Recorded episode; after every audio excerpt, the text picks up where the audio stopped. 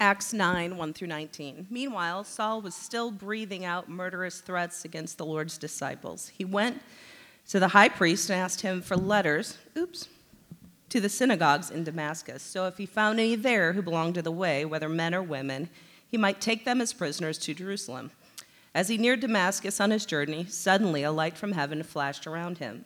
He fell to the ground and heard a voice say to him, Saul, Saul, why do you persecute me? Who are you, Lord? Saul asked. I'm Jesus, whom you are persecuting. He replied, Now get up and go into the city, and you will be told what you must do. The men traveling with Saul stood there speech- speechless. They heard the sound, but did not see anyone.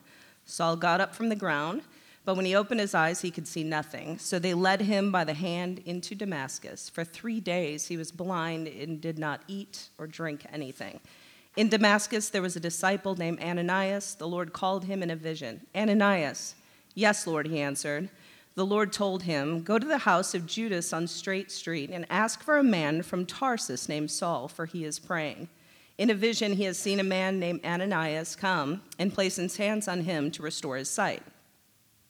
Lord, Ananias answered, I have heard many reports about this man and all the harm he has done to your holy people in Jerusalem. And he has come here with authority from the chief priest to arrest all who call on your name. But the Lord said to Ananias, Go, this man is my chosen instrument to proclaim my name to the Gentiles and their kings to the people of Israel. I will show him how much he must suffer for my name. Then Ananias went to the house and entered it. Placing his hands on Saul, he said, Brother Saul, the Lord, Jesus, who appeared to you on the road as you are coming here, has sent me so that you may see again and be filled with the Holy Spirit. Immediately, something like scales fell off Saul's eyes, and he could see again. He got up and was baptized, and after taking some food, he regained his strength. Father, we love you. We are thankful for your word, that it's a lamp unto our feet, a light unto our path, and we give you this time. We give you this time in history that you have planted us here together. Father, we ask you just for the scales to fall off of our eyes. Lord, that you would speak through John, that his tongue would be a, a pen of a ready writer, that we would have eyes to see and hearts to understand what you have for us today. We receive, Lord, all that you have for us. In Jesus' name, amen. Amen. Thanks, Janelle. Y'all can be seated. I want to invite up before I hop in Nina Kazarian. There she was. If you got my email, you know Nina, as of tomorrow, is our newest staff member at Cornerstone.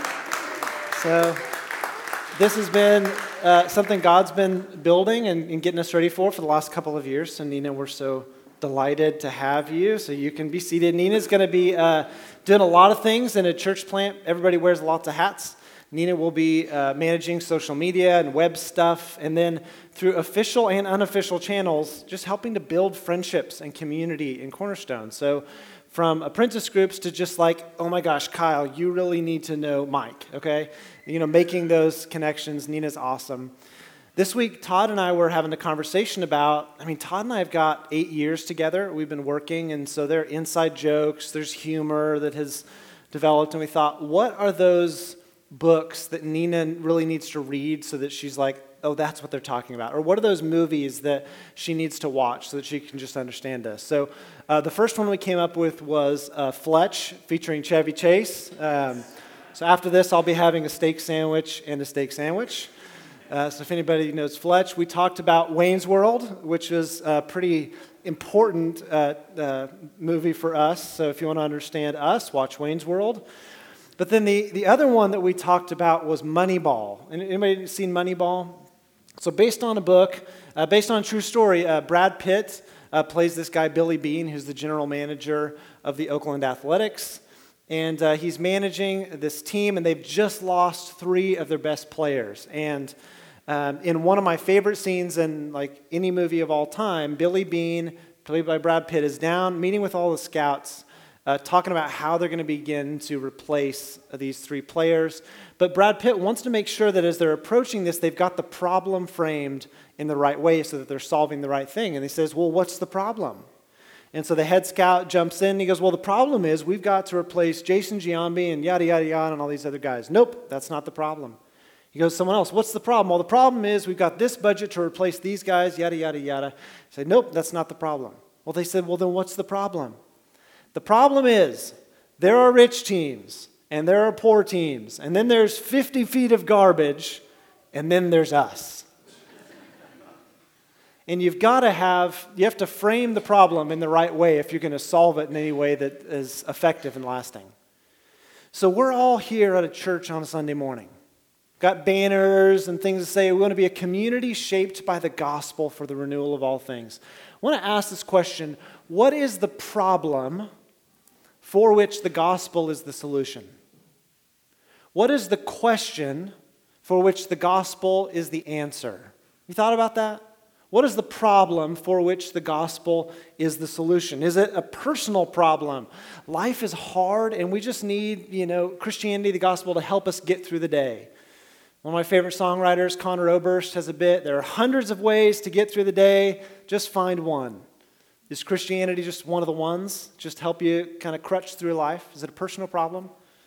Uh, is it a moral problem that, like, we're all just such big screw ups? We're making such big mistakes. We need the gospel to, like, whip us into shape so that we make better choices. Is the problem for which the gospel is the solution a moral problem? Is it a political problem that the world just isn't fair? And so we have the gospel, we have Christianity, religion as a way of guiding us toward righting our institutions so that the world will be a more fair place. What is the problem for which the gospel is the solution?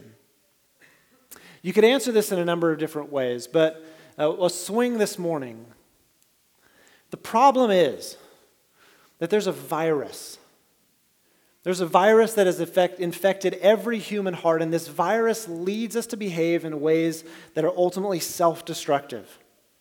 And there's tons of evidence. You've got genocide, you've got war, you've got violence, you've got the abuse of power, you have the big ones that you know we all think of that make headline news. But there's also evidence that this virus has, has seeped down to the level of more micro level of affecting our interpersonal relationships. It's equally sinister. They're not quite as visible or doesn't quite show up on the newspapers. From the passive aggressive destruction of relationships, that all of us, those behaviors that we practice from time to time, from that passive aggression to greed, to an addiction to consuming objectified images of other people, to just like saying, I'm going to just disengage and choosing to withdraw from society or from others, from relationships, to the withholding of good when it's in the power for us to do it, uh, to unforgiveness, to deceit, and to dishonesty, to ego. We've all been infected by the same virus, and none of us can provide our own care, our own antidote. And the prognosis for all of us with this virus is the same it's going to kill us, it's going to cost us everything. And we see evidence of this everywhere. There's a theologian named Reinhold Niebuhr who said, Original sin is the only empirical, ver- empirically verifiable doctrine of the Christian faith. Grab a book of theology. You can just grab the newspaper or talk to your friends or your neighbors or your family members and verify this one just so happens to be true. You read the news, consider the problems of the world, talk with the people that you're close to, and you can see, oh my gosh, they've been infected too. And think about the world. Think about that relationship that is just driving you crazy right now, or that thing, that cause that's breaking your heart. Think about it through the lens of this virus and tell me if it doesn't help make sense of the world. What's the problem? This sickness is killing us. It's robbing us of our joy and beauty and the vitality and, and the, the, of relationships. We're not enjoying life as we were supposed to. Uh, C.S. Lewis said this He said, Jesus didn't come to make bad people good. It's not strictly a moral problem, but dead people live. Jesus said in John 10 10, the thief comes to steal and kill and destroy. You could say this virus is here and it's stealing and it's killing and it's destroying. But Jesus himself has come so that we can have life and have it abundantly, a flourishing life. That's the purpose for which Jesus came, so that we could experience life. In Acts chapter 9, uh, that Janelle just read, we find this particularly dangerous strain of the virus that we've been talking about. And it's dangerous because it's got a religious flavor. And you know, think about some of the meanest people you've met in your life. They were church people, right? Some of the, some of the most dangerous like, uh, ways that we see this virus is through religious versions of it. And this was definitely Saul. Its effects are clear. For Saul, he was systematically hunting down the church. He was hunting down people who said that they loved Jesus, who were following in the way of Jesus. And, and he went so far as to leave Israel and to go into Syria, to the city of Damascus, where he heard there was a group of Christians who were meeting there. And he went from his home, he went toward Syria, and on the, on the road to Damascus, he has this incredible encounter with the Lord Jesus. He's thrown to the ground, he's blinded by a light, and he hears a voice say, Saul, Saul, why are you persecuting me? And we see as the chapter continues and as the book continues, you could read the entire New Testament and see God has been working on a plan to rescue this guy because he has a very particular purpose for him. If you've been around at all at Cornerstone the last 10 weeks, we've been telling the story of Acts, and it's not just like for this, like, because we got to talk about something, it's not just Bible trivia. We're 26 weeks into being a church. Uh, half a year into being a church, we made it. We got our half a year token, I think. And, uh, but we're trying to learn what on earth does it mean to be the church? What does it mean to do this effectively and faithfully to the calling of Jesus? And so we're going back to the story of the birth of the church in the book of Acts and finding uh, blueprints for what it means to be church. And it's hard and it's complicated, but we see God do some glorious and beautiful things in the first church. The disciples were freaked out as anybody and, and, incredulous as anyone when Jesus was raised from the dead. And in Acts chapter 1, he promised them that something big was about to happen. He said, You're going to receive power when the Holy Spirit comes on you so that you can be my witnesses. This story is going to continue when the Holy Spirit comes. He said, Go and wait in Jerusalem. On the day of Pentecost, the Holy Spirit descended, and these disciples who'd previously been hiding for fear of the people who'd killed Jesus were emboldened and went out into the streets and were preaching the gospel telling the story and the good news of Jesus. And on that day, 3,000 people came to believe in Jesus. We saw this amazing transformation that the church, who had been, uh, you know, uh, uncertain of themselves, all of a sudden they're behaving in unity of mind and heart. Do you know how difficult it is to get a group of people going in the same direction together? If you've led an organization or you've led a cheer squad or you've led anything, you know how difficult it is to get a group of people all going the same direction together. And yet we see the church behaving in one mind and one heart. We see people who were previously stingy acting with an attitude of generosity and selling off property and giving it to the church so that there will be no one in their community with need.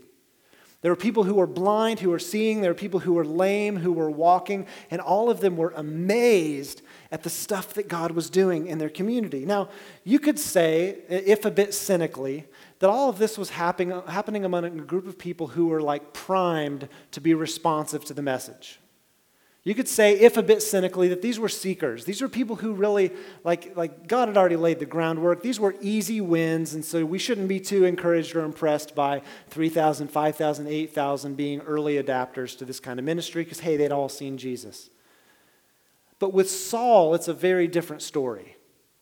With Saul, we're not talking about someone who was already fairly keen on the whole Jesus story and just happened to be a little later to the party. We have Saul who was not seeking the way of Jesus. He was seeking to annihilate those who belonged to the way of Jesus until the day that God threw him on his knees and blinded him so that he could learn to see. Now, imagine what it would be like if tomorrow, on Monday morning news, you wake up, you turn on the radio, or you watch TV, you read the newspaper, you check Twitter, however it is you get your news and I want you to imagine that tomorrow, Speaker of the House Paul Ryan calls a big press conference and everybody's there. And he says, Everyone, I want you to know that after much thought, I've decided that I'm wrong in my politics, and today I am renouncing my membership to the Republican Party. I'm turning in my Suburban and I'm getting a Prius and I'm putting a PETA bumper sticker on the back, and I'm going to join the Democratic Party today, and I just wanted to let you know. Unlikely to happen. But the, tomorrow afternoon, it happens that Nancy Pelosi, who's the House Minority Leader, calls a press conference. And she gets everyone there, and they're still freaked out about what happened to Paul Ryan. He says, Ladies and gentlemen, I have to let you know I've been doing some thinking and some soul searching, and I've concluded that I'm wrong in my, my politics. So I'm turning in my Prius and I'm getting a Ford F 150, and I'm joining the National Rifle Association. And today I renounce my membership of the Republican Party and I'm, or the Democratic Party, and now I'm a lifelong Republican. Now, what would happen if that were to happen? Imagine how freaked out and angry so many people would be if that were to happen. It's never going to happen. But if it did happen, that would require a serious explanation because people don't go from this direction 75 miles an hour to that direction 75 miles an hour until something meaningful and powerful has happened. And that's precisely what's happened with Saul, where he was hunting down the church of Jesus Christ, and then all of a sudden he wasn't. And were we to have kept reading past verse 19, we see that almost immediately he's in the temple, he's in the synagogues throughout the country, contending that Jesus is the Messiah, the hope of Israel, and the hope of the world. All of a sudden, within heartbeats, we see this massive, massive life change. Saul, who becomes known as Paul and writes most of the New Testament, tells his own story in a letter to a pastor named Timothy. This is how Paul tells his story 1 Timothy 12 through 16. Paul said, I thank Jesus Christ our Lord, who's given me strength, that he considered me trustworthy, appointing me to his service of all people. Even though I was once a blasphemer and a persecutor and a violent man, I was shown mercy because I acted in ignorance and unbelief. The grace of our Lord Jesus was poured out on me abundantly, along with the faith and the love that are in Christ Jesus. Here's a trustworthy saying that bears full acceptance Christ Jesus came into the world to save sinners, of whom I am the worst. But for that very reason, I was shown mercy so that in me, the worst of sinners, Christ Jesus might display his immense patience as an example for those who would believe in him and receive eternal life. What was it that changed Saul's life so that he went from this direction to this direction? It was the mercy and the kindness of God expressed through Jesus. It was the mercy in giving him the exact opposite the, he, the thing that he deserved. But why did God do this for him? Twice in this little passage, he says, I was shown mercy, and then he explains why. Why did God do this for him? First, says God knew that he was acting in ignorance. He didn't have a clue what he was doing. And we don't either. Uh, when, when Saul was there uh, on the day that Stephen was stoned, people laid their cloaks at his feet. And Stephen, the first martyr of the church, as he stood there with a vision of Jesus, proudly uh, being loyal to the gospel to the point of death, prayed for those who were there stoning him. And I think even for Saul, who was standing in their company. what did he pray? He said, Father, forgive them. Why? Because they don't have a clue what they are doing. God showed Paul mercy, he said, because he was ignorant. But the other reason is this so that he could be an example of God's patience for the rest of us. Well, if he can save him, well, then maybe he can save me. And there's good news for us in this that God is patient with us. God knows what we're made of. God knows how ignorant we are, how blind we are to the bigger reality of everything that He's doing. God has patience because He knows that we're doing our best, but we don't know very much. We're ignorant. But there's another little nugget in this, in this letter that Paul wrote to Timothy that could unlock a lot for us in our behavior It's we're figuring out what on earth it means to be Christ Church in Tulsa, Oklahoma at this day and time. Uh, verse 15. Paul's coaching Timothy a lot. A lot of times in, in Paul's letters to Timothy and to Titus, he gives them like quotes. It's like, these are the ones you keep in your back pocket. Or he he'll, tell, he'll command him, like, I'm teaching you to be a pastor. This is important. He says, This is a, a, a phrase, a, a trustworthy saying that deserves full acceptance. In other words, hold on to this one. It's really good. You're going to use this. He said, Christ Jesus came into the world to save sinners, of whom I am the worst. He says, hold that one in your back pocket and use it regularly. Christ Jesus came into the world to save sinners, of whom I am the worst. Let me ask you think about your, the relational networks to, to which you belong your family, your friendships, your coworkers, and, and even and especially the church. Think about your relationship systems. How would it change our friendships our families or our church if every single one of us adopted the mentality that our own sin was the greatest threat to our community life? How would it change your marriage? How would it ta- change your closest friendships, your family, your neighborhood, your coworkers, your relationship with other people in the church if, you, if we all adopted the attitude that my sin, not just John Odom's, but for me, John Odom, but for you as well, that my sin and your sin was the greatest threat to our community life? In Cornerstone, we're adopting an attitude that our own sin is the greatest threat to community life. We're adopting this posture of seriousness and responsibility for our own sin and naming our own virus as, as it's affected each one of us. We're going to have a posture of seriousness about that, but a posture of compassion and mercy to everyone else as they struggle with theirs. Within Cornerstone, we're adopting an attitude of seriousness and responsibility for our own sin, but adopting a posture of mercy and compassion for the sinfulness of others. And this is perfectly aligned with the posture that the church took towards Saul. In this, Ananias, who's surely freaked out as, as all get out about Saul, welcomes him. Stephen prayed for him. If we were to have kept reading, we'd see how Barnabas advocated for him, saying, No, trust me, his life's been changed. Trust me, he's a different person altogether. You're good. Stephen prayed for him. Ananias welcomed him. Barnabas advocated for him. And Jesus pursued him. Nobody has ever been yelled into the kingdom.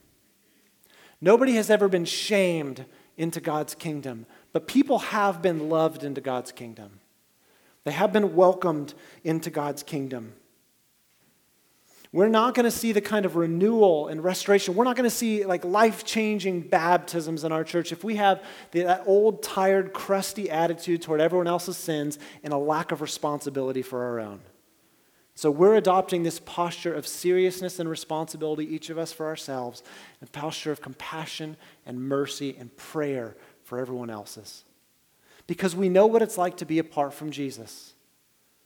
What is the problem for which the gospel is the solution? Paul said this in his letter to the Ephesians.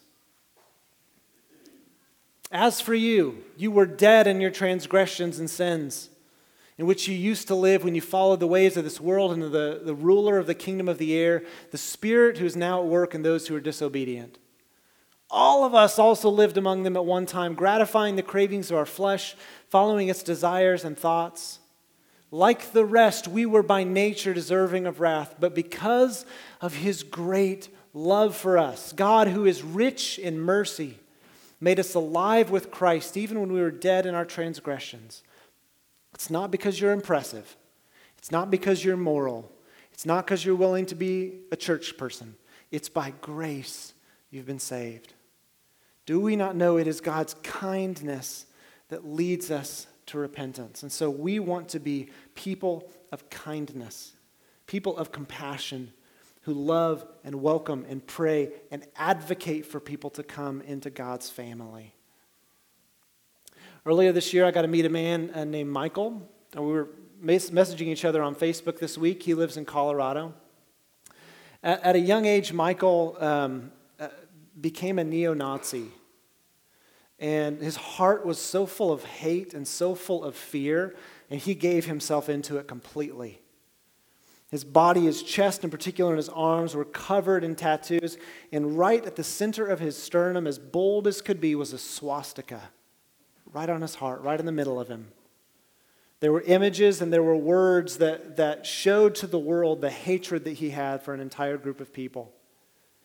He started rallies he attended, he went to the Capitol and advocated with his message. He says, with a tremendous amount of shame, that he did things to hurt, hurt people. And it wasn't until he was assigned a, a probation officer who was an African American woman that God began to change his heart. She didn't yell at him, she didn't scold him, she didn't shame him. She was kind to him. Through kindness, through friendship, through, through, uh, through uh, affection, through treating this man with dignity, God began to soften his heart and he was loved out of his hatred.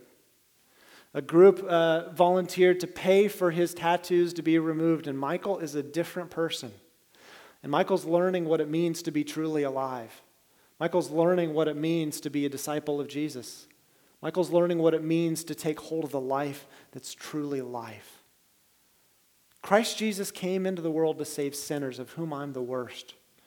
And so I'm going to take responsibility. I'm a sinful person. I am a broken person. I'm learning to be made well in Jesus. I hope that you could, stay, you could say that too. Jesus Christ is the only chance we have in this world of being well. I want you to know him. I want you to be well, to learn to follow in the way of Jesus. It's counterintuitive. It's something we have to learn as students, as apprentices, and that's where we want to go as a church. Learning together to be shaped by the gospel, unlearning those rhythms that, and those behaviors that lead toward destruction, and learning together the way of Jesus that leads to life. Let's pray together.